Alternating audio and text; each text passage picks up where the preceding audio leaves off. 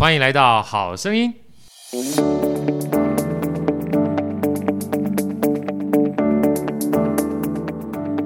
大家好，我是好序列好哥，欢迎来到好声音。今天呢，在好声音的现场啊，算是一个非常特殊的场景，因为说句老实话，今天如果只听到声音的话，呃，可能不知道我们在现场有非常多好朋友，算是第一次现场跟线下的互动。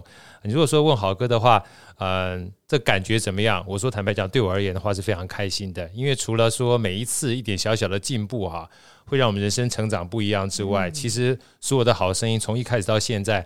很多的时候是计划赶不上变化，那所有的这个不同的变化呢，呃，都不是计划来的，而是每一次呢一种开心的变化，慢慢慢累积成长而来的。而今天呢，呃，我们特别邀请到的来宾也非常开心，因为好哥其实已经在脸书上面仰慕他非常久了，让我们热烈掌声欢迎。Carol 学姐，耶！好哥，还有我们呃喜欢好声音的听众朋友，以及我们现场所有的朋友们，大家好，我是学姐，你可以叫我学姐或 Carol。好，Carol 学姐啊，是一个非常热情大方，而且我觉得她最棒的一件事情是什么？最棒的一件事情，她每天早上在 FB 上面都有晨读。是的，没错。呃，说个小秘密跟你讲，啊、我最近不知道是不是要访问你的关系，我还曾经梦到过你。天哪！还她还有她老公在这边，我还敢认真这样说，你知道？我有机会成为好哥的梦中情人呢。对，我跟你讲，我梦到你是非常有趣。啊、我跟你有个小小的对话，因为我刚刚想说，不要说留在这个 podcast 说，可以当一个真实记录。哇！我要跟你做对话，对话什么呢？我说，哎，这个你问我说，你知道好哥为什么叫学姐吗？我说知道啊，因为你每天都陪伴我们学习啊。哦，我记得好清楚。所以说，你这个“学”字呢，不是我们一般的学长弟或学学长姐那个学姐，是陪着我们一起学习的小姐姐，是这个意思吗？我的粉砖上的介绍就是一模一样。但是好哥没看过你粉砖呢。天哪，这命中注定。我只是看看着你的这个每一次跟大家分享，我就看着你的内容。但是你在梦中这样跟我介绍，所以那个时候我看到这本书的时候，其实我不知道是不是因为这样的关系，只读百分之二十的高考应就高分应考数。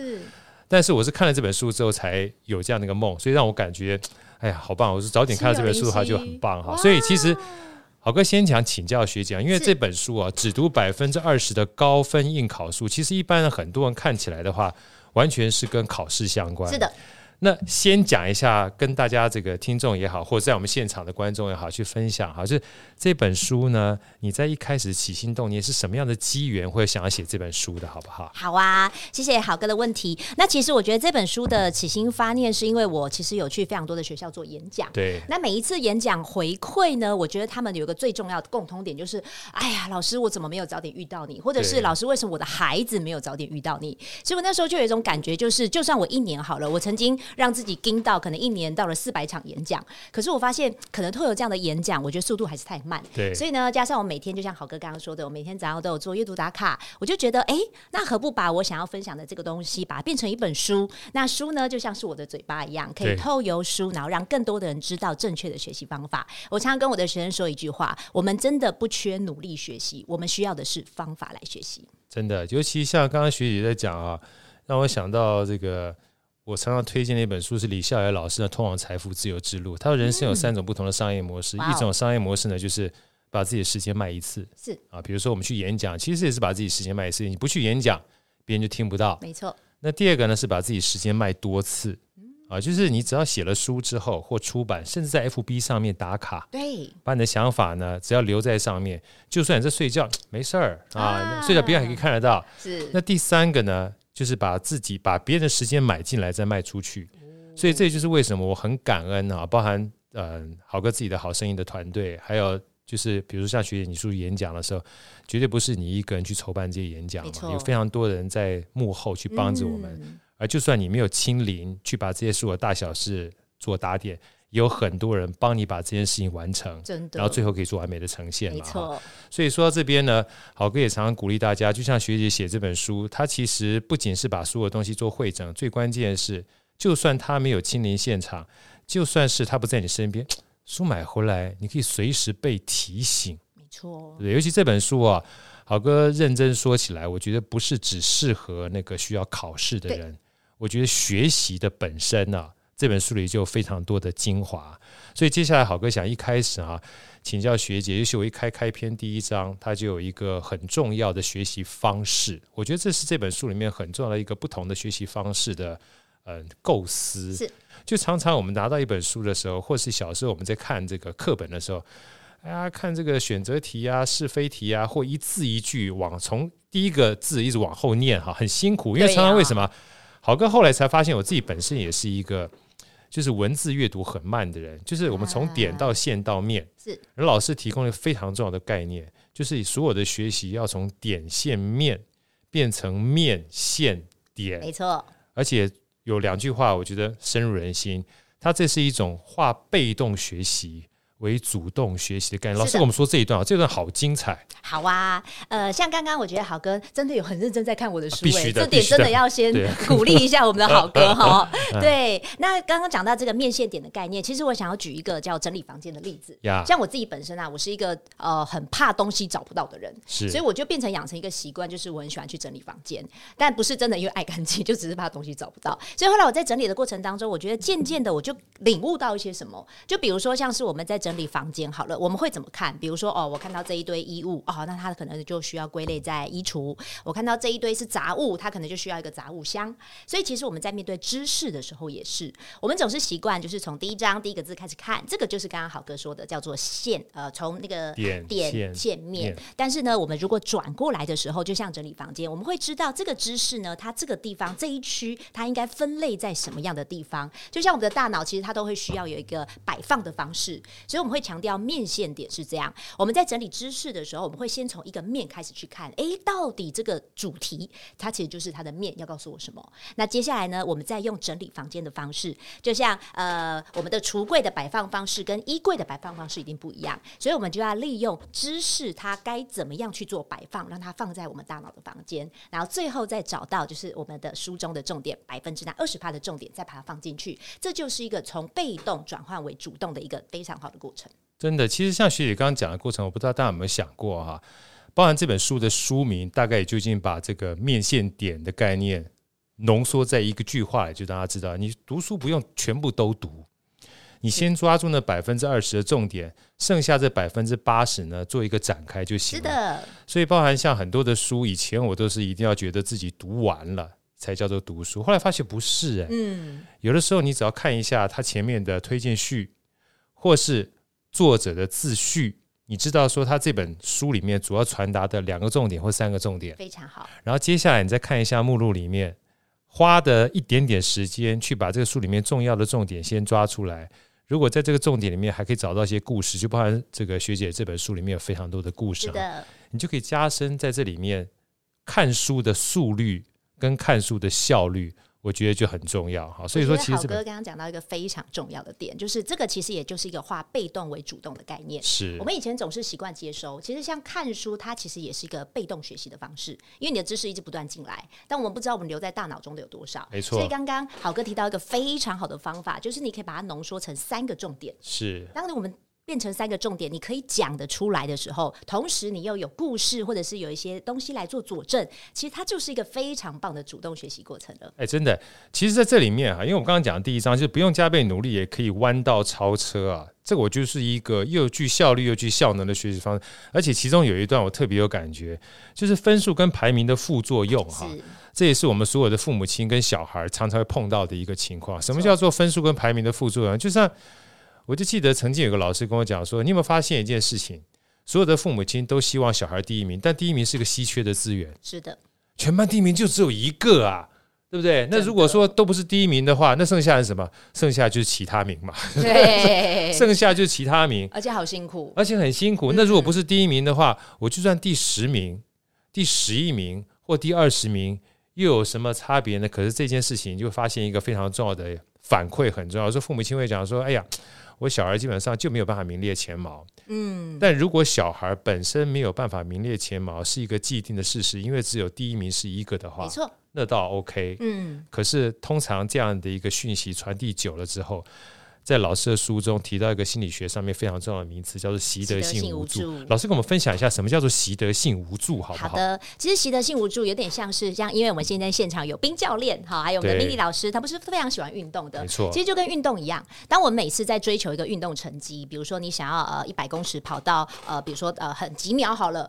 这个可能永远那个第一名只有一个，可是你会发现，你如果一直不断的付出努力，但是你永远没有办法达到那个第一名的时候。久而久之，你会发现，算了，我不要努力了。对，反正我努力也没有用，没错，所以干脆就不努力了。所以在这本书里面强调的是，如果我们一直重视结果，我们反而就会造成这样子的心态。所以我其实常常在跟我们的家长做提醒，我们其实应该要倒果为因，我们应该去强调的，应该是他在努力的这个过程，这才是我们应该要去强调的。就像最近我跟我的一个小侄女，我们做了一个小小的游戏，因为她的国语非常不好，因为她现在国小一年级，啊、所以她在拼字上面，比如说“音”是 “e n 音”，但是她都会变成 “r n 晕”啊，嘿，可是这对她来讲很困难呢。所以那时候我就跟她玩一个游戏，我就说好，没关系，那你现在只要做一题注音，然后呢，因为她很喜欢吃那个小鱼干。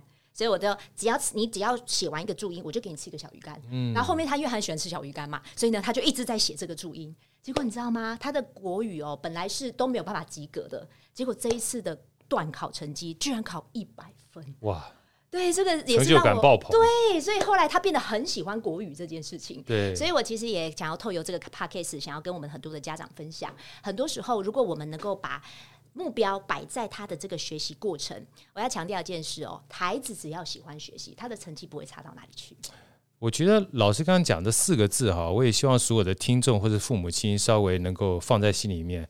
孩子只要四个字，喜欢学习。是的，学习的过程这件事情是一个非常重要，会导致他成绩变好的关键。错。但如果你一直非常重视结果，哇，那就很累了。我讲个我自己的故事跟大家分享。我以前一直觉得我是喜欢看书的人，所以常常买书回来就拼命看嘛，对不对？后来直到我在二零一五年哈开始听书，因为那时候是要骑脚踏车阳明山，那每天早上骑阳明山，那四点多起床，那乌漆嘛也很害怕，你知道，我又怕旁边会呜呜那种可怕东西出来，所以我就开始去买一个喇叭，然后那喇叭就是跑出声音来陪着我上山。陪着我上山的时候，我才开始听了一个我非常喜欢的，算是知识内容产业很有名的开创者，叫罗振宇，逻辑思维。哦，是。然后我上山听一本书，下山听一本书，哇我才惊觉我是属于听觉型学习的人。很棒。好，老师你知道吗？所以本来念书虽然是就是我觉得我想要念书，但是没这么开心，因为吸收比较慢。可是当我开始换了一个方式啊。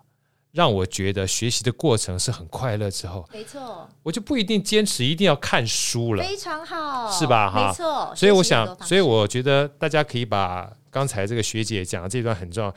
如果学习的本身可以让你喜欢的话，其实结果会自然而然变成它的一个输出。没错，我觉得这件事情很重要。那接下来呢，我就要特别讲到这本书的书名啊，只读百分之二十的高分攻略。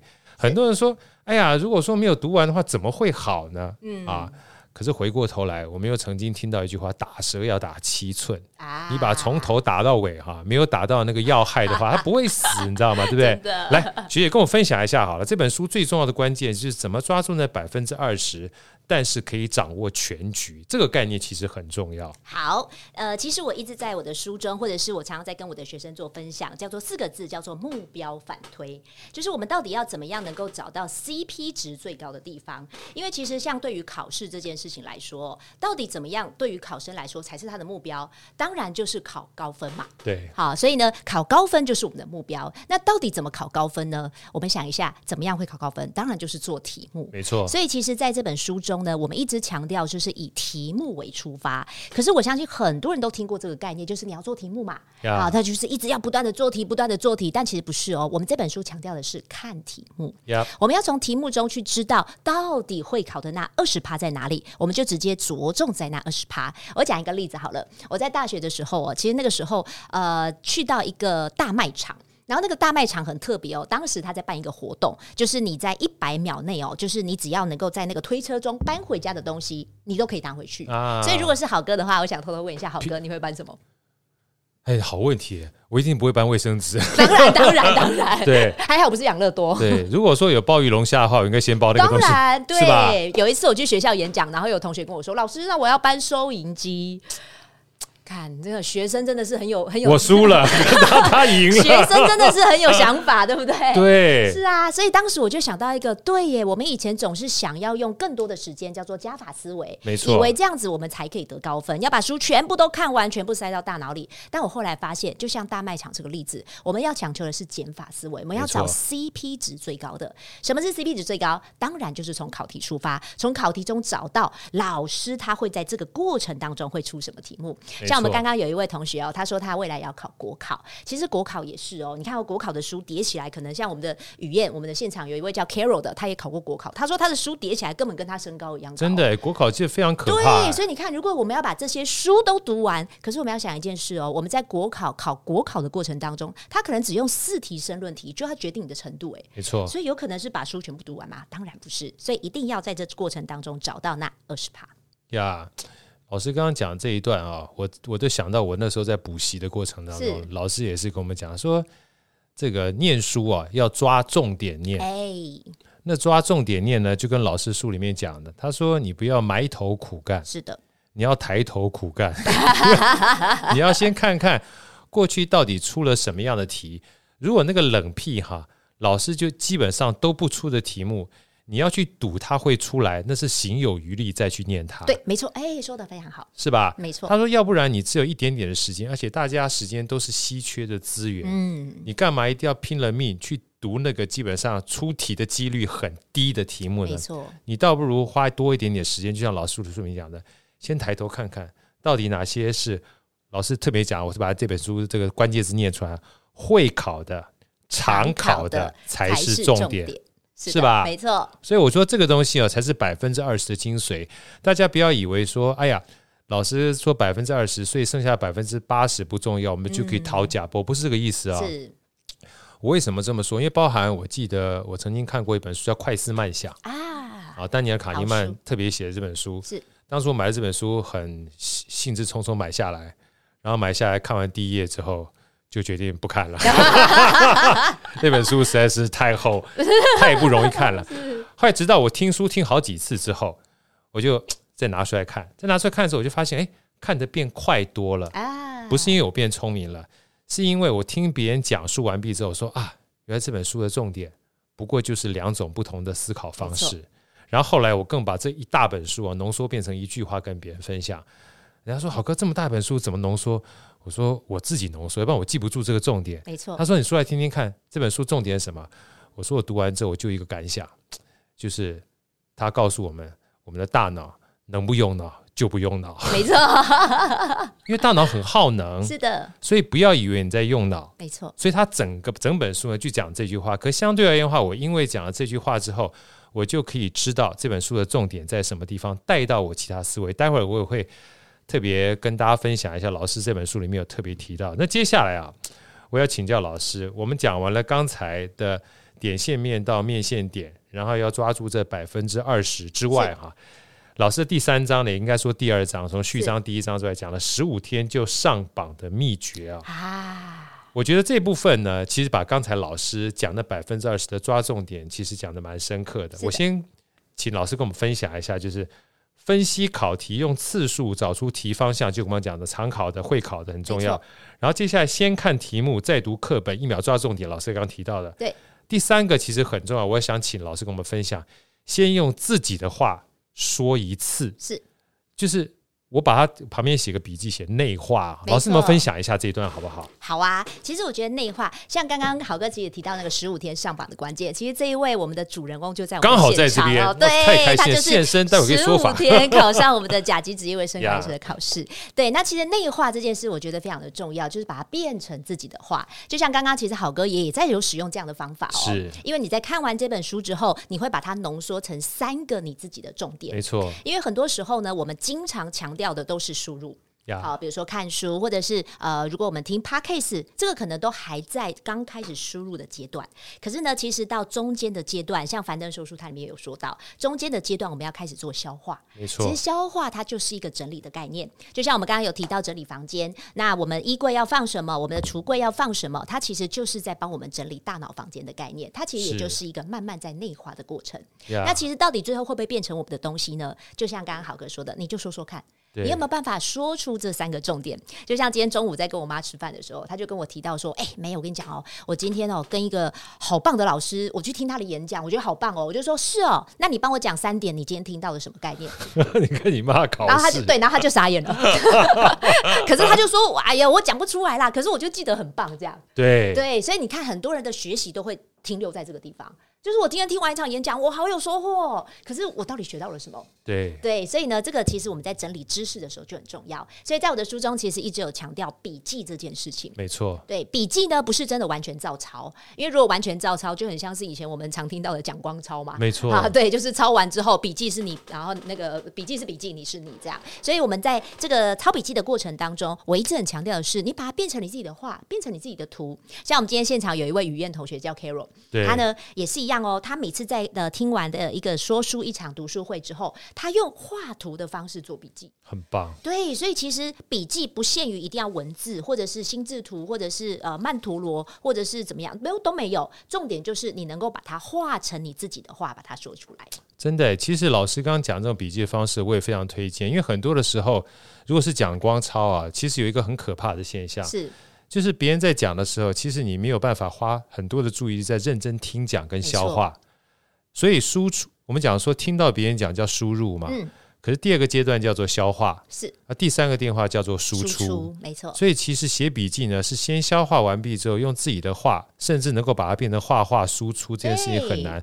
尤其是刚才 Carol 学姐讲了一段，好让我想到我年轻的时候读的一本书，也分享给这个大家一起，这个有机会的话去听听书啊。他是别闹的，费曼先生啊。啊，因为费曼先生呢，其实他推崇的跟学姐老师讲的一模一样。没错，他说叫费曼学习法，教他就是就是当你学到一样东西之后，可以试着说给十二岁的小孩听懂。没错，对不对？有的时候有人出来说，哎，说给六岁，我说无所谓了，你说给下小狗听听也没关系，就是有小孩就好了。对，你只要有办法说给一个十二岁小孩听懂的话，就代表你真正掌握了这门学科。啊，所以像老师刚刚讲的，Carol 学姐讲，说个一点，说个两点，说个三点都不重要，对，但试着去把它说出来，这件事情很重要。那接下来呢，就讲到讲笔记这件事情了。因为我一看到学姐这本书，我就特别喜欢，因为包含我知道学姐她的这个。先生啊，也是心智图的高手。那我自己呢，也很喜欢，呃，我也蛮低调的，看得出来。对，我也很喜欢心智图，因为心智图其实真的很符合大脑的运作啊，而且它不一定要条列，可是相对而言呢，反而是让我们记得比较牢的一种方式。没错，老师能不能跟我们分享一下？你觉得心智图它是一个什么样的存在，或者是好的工具，好不好？好啊，我觉得心智图它其实呃，在中国大陆那边它翻译叫做思维导图。对，思维导图。对，它其实呈现的样子就很像是我们大脑神经元在思考时候的样子。对，它会从一个神经元，然后慢慢再往外做延伸。这个其实也是我们在学习上面我们一直在使用的方法。Yeah. 我举个例子哦，比如说像是呃，假如说我不知道好哥有没有这样的经验，你在听别人聊天，比如说今天冰教练在聊电影，好了。然后呢，你其实一开始没有听到他在聊什么哦，可是你就听到了一些关键字，比如说冰教练有提到，呃，这部电影跟鬼有关，对，而且这部电影呢有强调那个呃有 gay，对，然后这部电影呢强调有一个人在裸体，对，然后有一个人叫做许光汉，对。啊。他们一定是在聊我和鬼成为家人那件事情。没错。你有发现我们的学习就是这样拼图？对，我们会从一个点一个点，慢慢的去让我们的脑中知道这个东西是什么。所以这其实就是心智图的概念。心智图它不需要你全部的知识，就像我们刚刚讲，你不用全部知识全部看下来，可是只要我们脑中有关键字，它就可以帮我们把这些学习做连接。所以其实心智图就是这样的概念。当我们能够在整理的时候，我们可以有很多很多的关键字去帮我们提取出我们原本学习到的东西，这就是心智图了。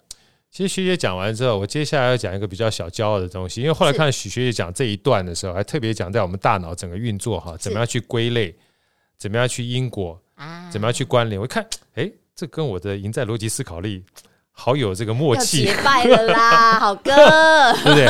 这 里这里这里我们有铁粉，我们在现场还已经在逻辑思考力，真的。因为其实我觉得这个东西就代表一件事情，就很多的学习哈，当你再多学一点之后，你会发觉触类旁通的。尤其是老师讲说，所有的东西这么庞杂的资讯，你怎么可能一下记这么多？所以第一个你要试着去把它归类，没错。可归类完毕之后，你要知道它彼此的关联性，透过因果这件事情很重要。对，然后因果的关联，然后有的时候很多东西没有因果关联，可以透过关联性的思考。对，而这些东西呢，一个很重要的概念，其实就回到我刚刚讲快思慢想，让大脑在尽量减少耗能的情况之下，啊，它就可以记住。没错啊，要不然坦白讲的话，你说我们今天每一天啊，都经过这么大的一个资讯的轰炸，你要记住东西很累的，因为大脑只喜欢记住你觉得重要的资讯。对。当你如果整理完，他就会觉得那个东西重要了。真的，嗯、所以如果他没有办法这样记住的话，坦白讲，你就等于是有记没有进，没错，其实就很可惜。对，老师，你再跟我们多聊一下好不好？就是从这个归类到因果，然后到基本上怎么样去做关联。这三件事情对我们在学习过程当中，它是扮演一个什么样重要的角色？好，其实我觉得归类啊，像刚刚好哥提到这个过程，我觉得可以用一个比喻，叫做短中长期记忆。很多时候我们的资讯进来，它其实都是在短期记忆。没错。好，就像我现在来随便考一下好哥哦，比如说一七五七二九八二三五七七四六零七五七三六九三七五七九七八，请问我刚刚念的第一组数字是什么？谢谢再联络，有空没错，各位有没有发现，这就是短期记忆，对，这就是完全没有经过内化、消化、整理过的资讯。真的，通常我们的生活中都处在这样的资讯状态。对，所以接下来慢慢的，我们进步到进一步叫归类整理完之后，我们开始有一些线索了，这就变中期了。就像我来问一下，问一下好哥好了，好哥，你还记得是欧巴马先当选还是？呃，川普吗？川普好了，好，OK。你再多问号就忘记了。欧巴马 先当选，没错，所以你有看到，我们根本没有特别去记奥巴马要先当选，然后再换川普。奥巴马先当选再换川普，没有。我们脑中有线索。哦，奥巴马当选的时候啊，当初哦，我可能出了我的第一本书，没错。那接下来川普当选的时候，哦，那时候我出了我第三本书，所以这样推敲起来，其实是奥巴马先当选，没错。所以这个时候你有没有发现，这就是脑中建立线索，也就像是刚刚好哥讲的概念。就是一个同整以及内化的过程。那其实像我们如果再回到这本书，最后我们到底怎么样能够考高分？其实至少要让我们的资讯进入到中长期阶段。没错，长期记忆就是什么？就像比如说我问好哥，你的名字是什么？不用任何思考，直接讲出来，立马反馈。对呀、啊，你的名字是呃，你的电话是什么？立马反馈，马上讲出来。对，对，你有没有发现我们的生活过程？为什么我们会到长期记忆？因为我每次填信用卡，我要写一次电话。对，今天有女生跟你要电话，你要讲一次嘛？对，有这一段吗？因为我在想说，已经好久没有加的，已经好久没有女生向我要电话了。等一下我就要一下，等一下我就要。对，不小心把内心话讲出来，对对对，好期待。对对对，你有没有发现，我们因为这样的过程，所以它就变成我们的长期记忆了。没错。所以在考试也是，当我们开始对于我们的考试资料建立线索完之后，其实就是要不断的提取。提取就是我们一直不断提醒自己，考试也是一种提取，讲出把它变成自己的话也是一种提取。所以我们都会在这样的过程当中，去把我们的所有的知识从短期记忆变成到中长期记忆。哇，这样讲完之后，突然让我想到有一次我听那个罗振宇在聊这个记忆这件事情啊。因为从小到大我们在学教育的过程当中，比如说国小、国中、高中、大学，我们读的很多都是已经系统化的一些书籍跟知识嘛。那现在大家常会讲说，哎呀，碎片化学习不是很好，碎片化学习还没有成为系统，对不对？啊，他说其实这个东西是有不同的思维方式的。他以前成为系统的东西，你必须持续不断的透过系统一本书一本书去学习。是，它现在不一样。对，现在很多的知识它本身就还没有成为系统。对，它是一个点状的东西。虽然我们刚刚讲说一个面点线面到面线点，但很多的知识还没有成为面的时候，你可以先从点开始。漂亮，对不对？没错。然后从点开始呢，就回到刚才这个 Carol 学姐讲，它是一个线索。是的，它本身已经像是一个入口网站一样的。你多点几个之后，你就会从所谓的虚拟货币去中心化 FT，慢慢把这些串联变成一个线，变成一个面。等到你回头再看的时候，你会知道啊，原来过去曾经走过的路都不会白费。漂亮，是吧？哈，好棒的结论哦！这真的，所以说我说大家在听这个学姐在讲这一段的时候，千万不要就是以偏概全，觉得断章取义，只学百分之二十。因为很多人在看这百分之二十的时候，可能会有一个迷思，说：“哎，我只需要学一点点，其他我都不用看了。”不是这个意思的，嗯、反而是在你有限的时间里面，先抓住这百分之二十的重点。至于其他百分之八十，想看再看，没有看的时候，需要的时候再看。没错，它呢是强化，是补强，没错，而不是要你删除掉。我觉得这是这本书里面很重要的，大家要去理解的一件事情哈。那最后呢，讲到第三章有个最后的冲刺哈，我特别要去强调，因为这这个跟我过去的经验有很大的一个体会。只是那时候我一直不知道说啊，原来这件事情不小心做着做着哈，那时候还跟我妈有点叫做起冲突哈。学姐聊一下一加一好不好？啊，了解好，因为这个一加一呢，是我看完之后有很大的一个感触的，因为。我们常常觉得，哎，小孩怎么不努力读书？读一读书还去玩玩手机干嘛的？觉得是不好的事情，对，对不对？嗯、学姐跟我们分享这一段，这一段我太有感了。待会你先讲完之后，我再分享一下我自己的感觉。好啊，哎、其实这个一加一就是有点像是怎么样去摆脱你拖延症的这个方法。呀对，一就是你。本来一定要去做的事情，好，就像其实我自己也会啊，就是比如说我今天要备课好了，可是呢，我有好多好多很想做的事情哎.就像我今天很想要赶快先听一下好歌的 Podcast 啦，对对对，就是很想听这样，然后可是我哎、欸，我也想去运动啊，我都想要做我自己的事情，所以呢，这个时候无形中，如果我们每一次在面对我们需要做的事情的时候，都是处于一个不好的情绪，我们说在 NLP 里面讲，就会变成一个心锚，没错，就是你会变成你要去做你需要的事情的时候，都会不开心。好，所以我觉得情绪是一个非常大会影响我们的行动的一个很重要的关键哦。真的。所以呢，这个一加一的概念就是，哎，我们套过来，我们用情绪来做出发。我们当我们做完一件我们需要做的事情的时候，这个时候我们就搭配一件我们很喜欢做的事情。因为你喜欢做的事情，你会把情绪度拉高嘛。本来你那个需要做的事情是情绪度比较低的，或者是平平的情绪。可是当我做完这件事之后，我搭配一件我很想做的事情的时候，这时候你的情绪就综合了，你反而会变成你。把你要做的这件事情变得是，哎、欸，你开始喜欢去做了，对，所以这个就是一加一的概念。就像我每天早上我完成了一个阅读打卡之后，我就会去运动，因为我就是很喜欢运动嘛，就跟冰教练一样。你看那个那一身肌肉有没有？在现场呃，现场才看得到，没错，很养眼的嘛。就是因为我喜欢运动，所以呢，我就会把阅读打卡，只要我阅读打卡完，我就可以去运动个十分钟，或者是运动个二十分钟都好。所以这样相较起来，我变得我越来越喜欢阅读打卡，所以一直不断的持续这件事情。对啊。因为我听到学姐讲这一段哈，就刚好我在看书的时候，我也把它写下来。我说“一加一”的意思是该做加上想做。是的。比如说我今天要念书，我就记得那时候我在高三，平均我算了一下，但每天念，学姐猜猜看，我每天高三的时候，我每天大概读书读多长时间？六小时。我每天除了上课之外，哈，我大概从下课到这个回家。然后平均大概是读七到八小时。啊，然后在就是停课那段时间，我每天算，我大概念了十六个小时到十八个小时，就几乎都在念书。哇，那怎么可能都在念书呢？没有，真的，我大概每念一个小时到一个半小时书哈，我就要做一些令人匪夷所思的事情，干嘛呢？去看琼瑶小说啊！在座人都觉得不太可思议，可能很多年轻人连琼瑶小说没听过，然后弹吉他。听过啊，听过啊，听过啊，听你妈讲的是吧？哎，对，怎么知道？就是我要看小说呢，本身我喜欢看是一回事儿，但对我而言，就像三明治一样，就是我看一看书，当我想到我看完一段之后，我可以去做那件事情啊，看书这件事情对我而言，它我动力就来了，没错。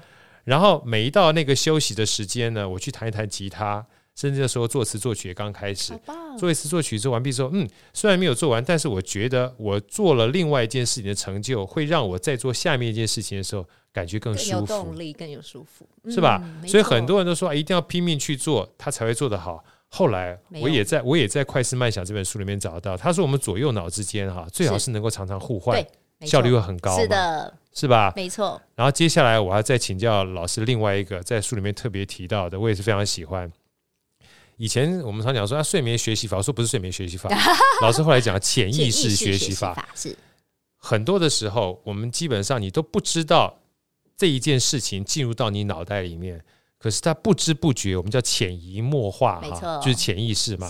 而这个潜意识呢，是不费吹灰之力。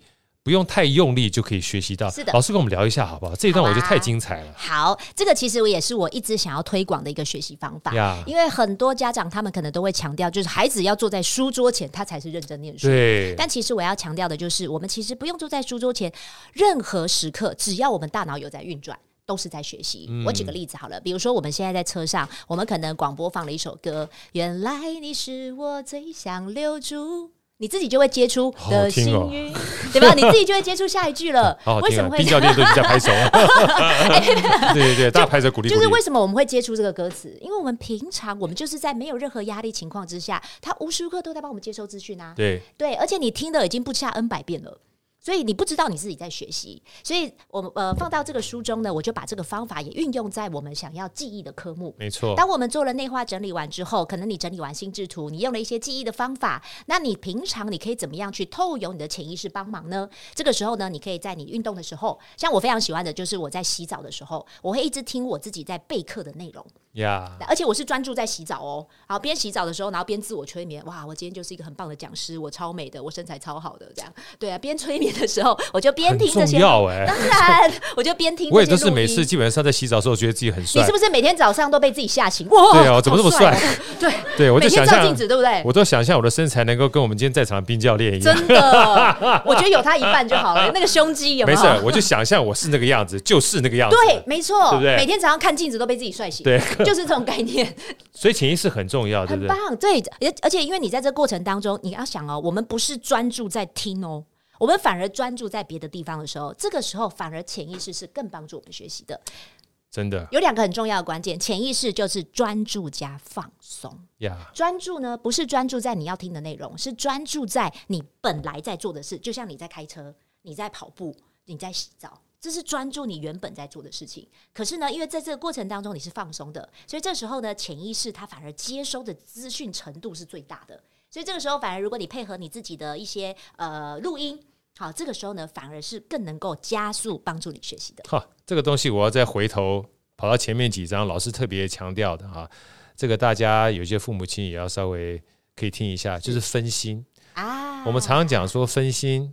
是一件不好的事情，哎，对，是吧？嗯，但是老师也特别提到，分心未必是不好。老老师聊聊聊好吧，因为我从小也被人家说我常常会望着窗外，大概想象琼瑶太美了哈，会走神，你知道？啊，老师来分享一下，分心未必是一件坏事。对，没错。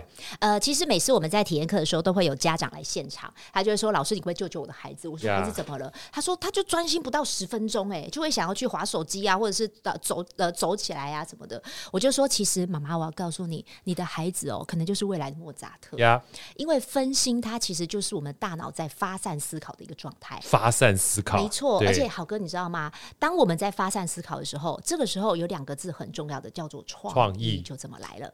像我觉得，我跟我的先生配合。很好的，就是他有源源不绝的创意。那他很喜欢做的事情，就是我很专心的在备课的时候，他就会在旁我我旁边走来走去。我就说你可以不要打扰我吗？可是他说没有。哎，怎么我们家好像也是这样子？对，他就说他就说他在走来走去的时候，就会有很多的 idea 进来。对对对，对，所以我觉得每一个人的学习方式不一样。偶尔我们会需要专心的时候，可是偶尔如果你的孩子是常分心的，恭喜你，你的孩子是未来这个世界中搞不好下一个贾博士就是他。这个老师讲到这一这一这一段的时候，让我想到我小时候，应该小时候刚读一本书，我实在看不太懂，叫《湖滨散记》哦。那《湖滨散记》我看不是很懂，后来别人送我的时候，我就放在旁边。那反正看不懂的书，我跟大家讲说不要硬看，因为你看也看不懂。好，后来多年之后，我后来没有看这本书，是听到这个樊登讲另外一本书叫《瓦尔登湖》啊，结果才发现它就是繁体版的这个《湖滨散记》，呃，简体版的《湖滨散记》。后来我再听之后。就好有感觉，为什么？因为那本书就是讲梭罗没事一天到晚哈就在湖边散步，然后算自己花了多少钱，然后做了什么事儿，就每天都很闲散。但他所有的创意都在闲散的过程当中到他脑袋里面。后来帮后来好哥做这个 podcast，我们因为接触很多音乐家嘛，包含这个弯声乐团的这个指挥，他说他很多时候这些作曲的创意啊，都是在他睡觉的时候就会进来了。后来我看到了很多跟大脑有关的书。当我们在休息的时候，大脑都在重新重组，在工作。没错。而这个时候呢，才是我们把所有东西输进去的时候，大脑在重新组合输出的过程。所以大家千万不要这个忽略掉哈，所谓发散型思考的重要性。专注型思考当然很重要，它是输入。没错。但很多的时候，发散型思考它是一个输出的重要价值。没错。啊，那潜意识呢，我要特别跟大家讲一下，我不知道大家小时候有没有。现在小时候应该没听过这些东西，就是听听看。我们在广播有没有听过打歌？哦，有。哎呀，打歌时间听听你妈妈讲的嘛，对不对？又听我妈讲。现在目前很少人在听这个电视、看电视跟看广播。以前的歌星都会在电视跟这个广播一直打歌，龙兄虎弟嘛。听过龙兄虎弟，那基本上就是港台的这样。然后以前我就觉得有一个非常奇特的现象，我现在目前都还记忆很深刻，就是一边听那个歌星在唱歌，不是你所有歌都喜欢，你知道吗？这歌怎么这么难听，还在放？这歌怎么这么难听，还在放？等你听了一个礼拜，听了一拜非常不耐烦，在骂的过程当中，突然在洗澡的时候把它哼出来，你知道吗？哇，哼出来那一刹那，你自己都吓坏了！哇，真的这么难听歌，我怎么会唱？是吧？是没错，它其实就是一个潜意识的洗脑的概念，没错。所以回过头来，既然连这么不喜欢的东西都可以成为你脑袋里面没有办法忘记的一环的话，那不妨啊。找找你自己喜欢的东西，漂亮。虽然看起来不是刻意的去记住，但是只要多听几次，这个洗脑呢，基本上就会进入到你脑袋里面。因为长期记忆其实有一个很重要的关键，叫做重复。对，重复。好，所以呃，这两个小小的啊，不管说是一加一也好，或者是潜意识也好，我觉得是我们随时哈都可以放到我们日常生活当中，不管是考试跟学习很重要的一个小工具。没错。那最后哈，老师其实很贴心的在。最后一章讲了一下应考的高分策略 Q&A，那里面非常多的 Q&A 啊，我非常喜欢。但其中有一块我特别喜欢，就第一个问题，就是爸妈总让我考第一名啊。我们刚刚讲了，第一名是一个非常稀缺的。那好哥，你说非常稀缺，所以我不要做第一名，也不是，也不是啊，对不对？那我该怎么做比较好？我觉得。今天啊，特别请这个 Carol 学姐给我们一个很棒的答案，而这个答案呢，其实给我很大的一个感触。老师来跟我们分享一下，好不好？好啊，这个其实是我在美国念书的时候，那时候我的教授跟我讲的一句话。因为那时候其实我刚到美国的时候，因为总觉得嘛，自以为背负了那个台湾之光，就觉得到美国一定要有那个最好的成绩，这样。对，所以我那时候其实一直给自己压力很大。然后呢，后来一直到我记得一直不断的在努力之后，但是我当时哦，我是拿了我们全部学年的第二名，所以我还是没有打第一名。而且我是很拼的状态哦，第二名已经很强了，不要讲了好不好？对，然后那时候后来我在离开呃美国之前，我就去拜访了我的教授，然后我的教授那时候他就跟我分享，他就说他其实一直看得到我的努力，可是他也很想要跟我说，他就送给我一句话，他就说：“Carol，虽然我没有办法陪着你回台湾，但是这一句话我也希望一直留在你的心里。”当时他这样讲的，他说呢：“You don't have to be the first one, but you can be the only one。”就是你永远不用想着你要做第一，但是你可以做那个唯一。所以我一直把这。句话记在心里，所以我在我的书中一直有提到，就是我身为一个体育人，所以呢，我的成绩一直永远不是最突出的那一个。可是呢，我一直把这句话记得，我就觉得，那谁谁说会体育的人就不会念书呢？谁说会体育的就是头脑简单、四肢发达？所以我就成为了我们在体育系第一个，我又会。练我又会体育，可是呢，我又会知道如何学习，而且我想要帮助别人学习的学习教练，所以我现在一直不断的往这条路走。那也希望有这句话可以分享给我们更多我们喜欢好生意的听众朋友，永远做你领域当中的唯一。哇，这实在太棒了！这个大家一定要把这句话记住，永远做你领域里面的唯一。我还记得一本书，我非常喜欢，我也常常推荐给大家，它叫做简体版叫《纳瓦尔宝典》。嗯啊，它里面特别提到了说要做你自己的产品啊。他说：“产品呢是一个可以持续不断复制的啊，不管说是你要做自己的 IP 也好，或像老师出这个只读百分之二十的高考高分应考数，对不对？这一本书呢本身就是老师的产品，是。而一个很重要的概念，这本书是您自己啊，对不对？他说你唯一哈不会输的就是自己，因为你只要今天活过了，你基本上就赢过昨天了。哦”我听完之后，这感觉就特别好。他说：“你只要每活多活一天，你基本上就赢了。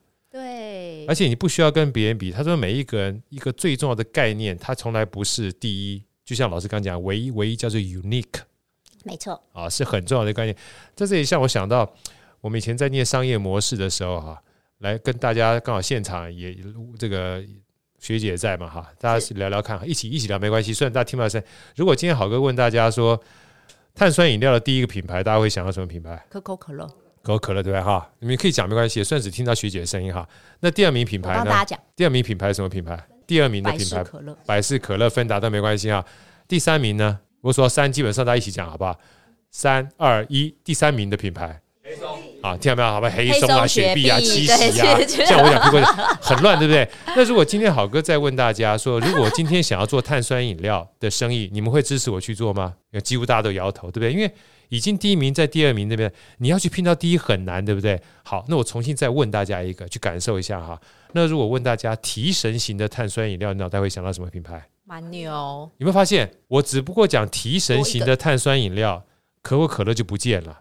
它就变成蛮牛了，新蓝海啊，它就变成什么东西呢？就变成另外一个赛道了。而这个赛道里面，你可以变第一，可以变唯一，没错。所以你不一定要去都跟别人争，叫做最大的那个第一跟唯一，你可以做自己的第一跟唯一。哦，好棒哦！所以商业模式这件事情，我在看到这本书的时候，我就感受到，哎呀，这其实也是我们给我们自己的一个鼓励，对不对？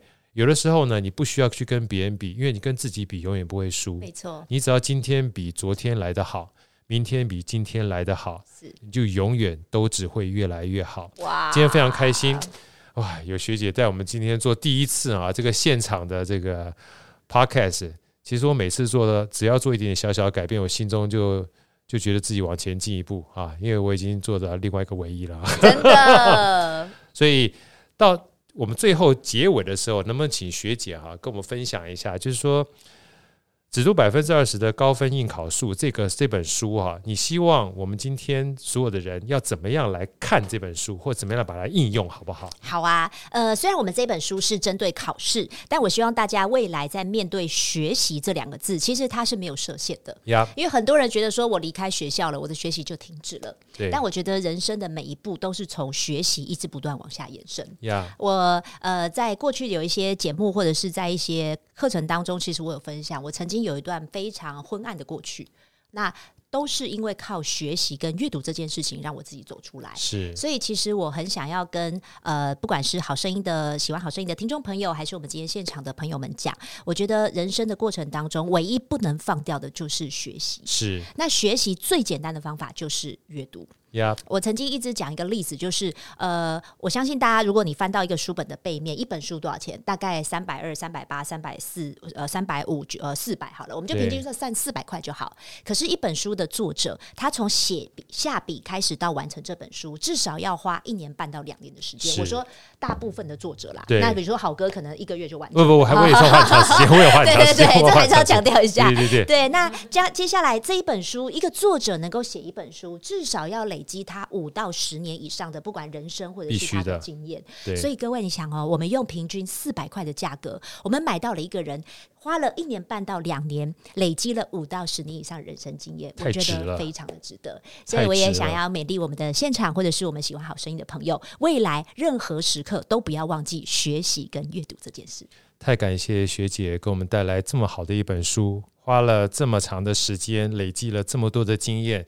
愿意把这样的知识跟智慧分享给大家，也请大家一定要把这个带回去，不要只拿回去放在案头，没事的时候翻阅一下，提醒一下，知识拿来用才会有用。没错，再一次感谢学姐，谢谢也祝大家平安快乐，拜拜。拜拜，好声音，我们下一集再见。